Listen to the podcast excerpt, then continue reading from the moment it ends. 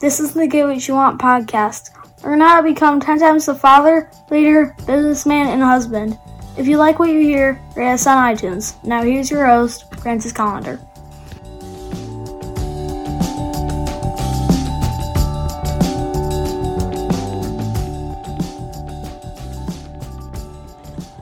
all around me, I have people that uh, they they don't tell the truth, uh, you know, or what they do realistically is they don't say what's really on their mind. They eat it. They they you know keep it locked up inside. I do this sometimes. You know, it's never good it always ends up uh, getting me more angry in the long run because I'll, uh, uh, you know, uh, things compound. So, like, you know, first the uh, the first thing happens, and you go, oh, whatever, shit happens. Then the second thing happens, you're like, oh, well, that's annoying. Third thing happens, you're like, fuck, I'm starting to get mad fourth thing happens, you're like, all right, I'm pissed off now. I'm pissed off. But if I would have said something the first time, I'd have got that off my chest. Then the second thing would have been like, all right, now I got that off my chest. Third, fourth, so on. I would have got it off my chest. And I wouldn't be angry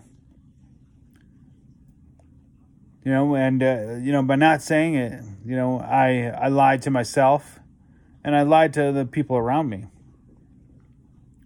You know, if you see that your your partner, your wife is fucking something up, do you you know?